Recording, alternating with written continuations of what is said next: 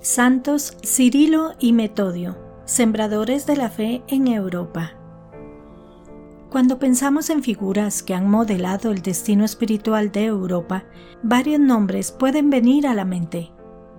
San Agustín de Canterbury, San Patricio y por supuesto el Papa San Juan Pablo II. Sin embargo, dos hermanos del siglo IX, Cirilo y Metodio, tienen un lugar especial.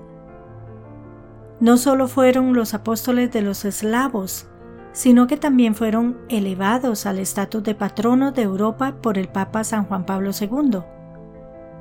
Este reconocimiento no fue un simple adorno ceremonial, sino un testimonio duradero de la importancia de sus misiones para el desarrollo espiritual y cultural del continente.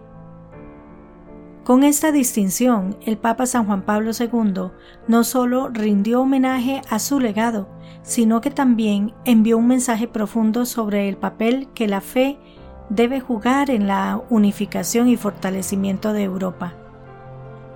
En la siguiente exposición exploraremos la vida de estos hermanos misioneros y reflexionaremos sobre la importancia perdurable de las misiones en el panorama europeo.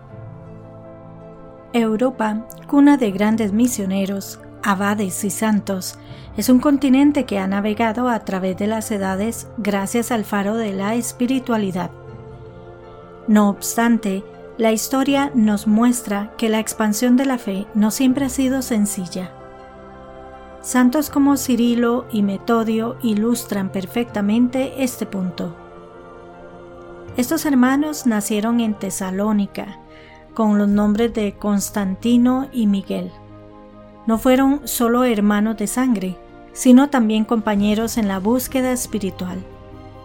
Tras dejar atrás las vanidades del mundo, asumieron nuevos nombres al abrazar la vida religiosa y con ello nuevas identidades enfocadas en el servicio divino. Cirilo y Metodio no eran meros espectadores en su vida religiosa, se convirtieron en protagonistas de una misión especial encomendada por el emperador de Constantinopla. Su tarea, evangelizar los territorios yugoslavos, un desafío colosal dada la diversidad cultural y lingüística de la región. Para efectuar su labor, los hermanos no se limitaron a predicar en latín o griego crearon un nuevo alfabeto para traducir la liturgia y las escrituras, facilitando así la comprensión del mensaje cristiano entre las comunidades eslavas. Aunque esta estrategia generó controversia y fue motivo de denuncia, el respaldo papal aseguró la continuidad de su obra. Cirilo falleció en 869 pero no sin antes dejar una marca indeleble en la historia de la Iglesia. Metodio continuó la misión incluso después de enfrentar adversidades como la envidia y el secuestro.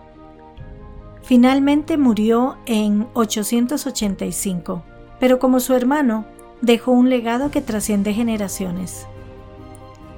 Los santos Cirilo y Metodio no recuerdan que la labor misionera no se trata solo de la expansión cuantitativa de la fe, sino también de su enraizamiento cualitativo en las distintas culturas y comunidades.